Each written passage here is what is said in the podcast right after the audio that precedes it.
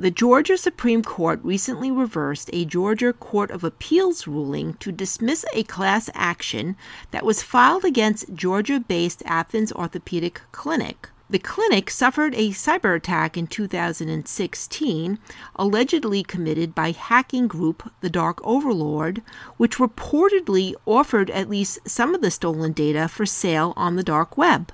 I'm Marianne Kolbasuk McGee, executive editor at Information Security Media Group, and today I'm speaking about the significance of the recent Georgia Supreme Court ruling with technology attorney Steven Teppler of the law firm Mandelbaum Salsburg PC. So, Steven, among other things, in its ruling, the Georgia Supreme Court says the appeals court should have not dismissed plaintiffs' negligence claims against Athens at this stage of the litigation. What does that mean, and what's the significance about the Georgia Supreme Court ruling in the context of data breach litigation? First, it's important to understand that on a motion to dismiss, the credible claims of a plaintiff are usually construed most in the plaintiff's favor. You know, there's been no discovery per se, there's no, there's no testimony, et cetera, et cetera. But the idea is that at least at the motion to dismiss stage, the plaintiffs pled a credible cause of action for negligence, which is a duty breach and, and damage and injury.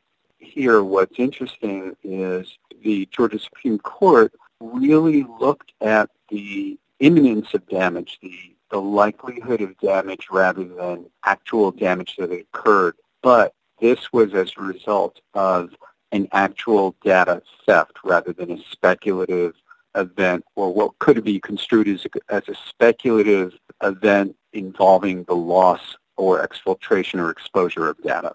So, Steven, with that said, how does or doesn't this ruling fit in with other recent trends involving data breach class action lawsuits?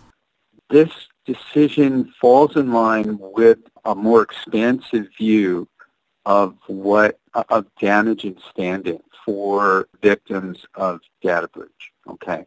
The and here this is medical information as well. So there is a heightened risk because of the richness of the information, the amount of information per victim that was disclosed. The defendants here, the defendants' alleged negligence exposed the plaintiffs to risk of harm that was more likely to occur because the fact that the threat actor, the criminal who stole the information, was actually offering it for sale on the dark web.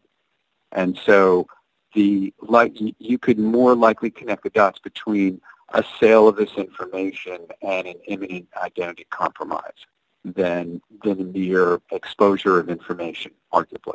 So, Steven, as you mentioned in the Athens case, because some of the data was allegedly found on the dark web for sale, in general, if a plaintiff in a data breach case does discover their data on sale on the dark web, does this help his or her case in data breach litigation and why? Well, it does. It does because it it actually shows that the victim's information, someone's attempting to monetize that information. And the likelihood of it being purchased or used is very, very much more heightened because you have you have proof that A, this information is for sale or is available, and the connecting the dots to say that it's much, much more likely that it will happen is is made much more clear. And being that there are so many data breaches, are there any definitive ways that plaintiffs could prove that their data landed on the dark web because of this breach versus another breach? How much burden is there to sh- sort of show where this data might have came from if it's on the dark web? Typically, the source of the credit card or payment card information or PHI or PII is not necessarily uh, disclosed together with the offering on the dark web.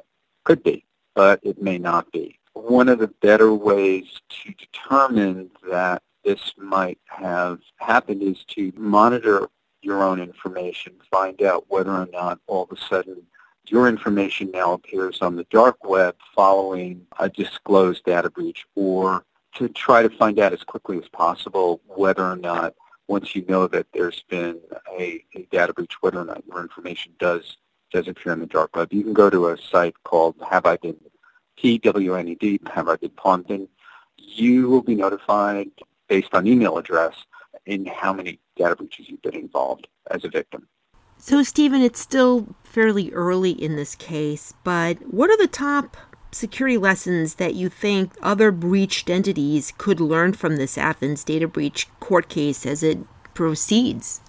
As a healthcare provider, the clinic was obligated to follow HIPAA guidance and HIPAA rules that relate to confidentiality and, and accessibility and integrity. Um, apparently, according to the complaint, it did not.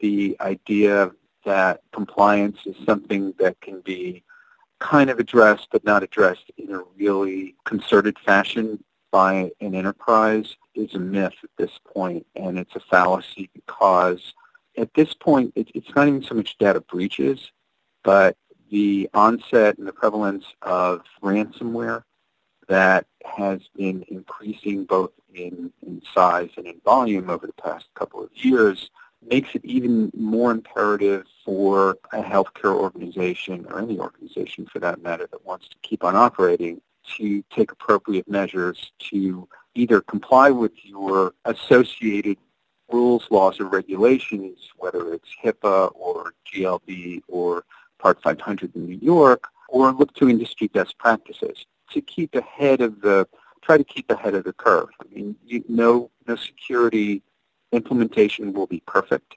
but taking efforts and being cognizant and aware and trying to keep up and making sure everything's patched and taking the appropriate measures and educating and training employees all play a big hand in being able to make your enterprise defensible and maybe not impervious to, but maybe resistant to uh, an attack like this, an attack like happened to Athens. And finally, Steven, aside from this case, any predictions for data breach litigation trends in 2020? Any other cases that the healthcare sector should be keeping its eye on? I think, Marianne, that there will be an increase, maybe not a huge increase in the amount of data breach cases brought, because I think there will be an increased number of data breaches that will take place.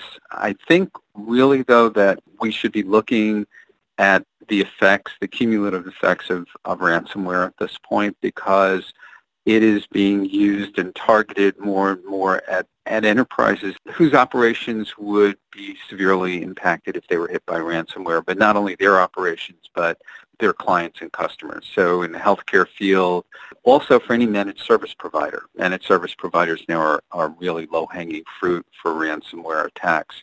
There's also a burgeoning data breach plus ransomware attack double whammy that is starting to be seen. I have not seen any in my practice yet, but where the information is first exfiltrated, you have a data breach that takes place, and then the data is locked up for ransom.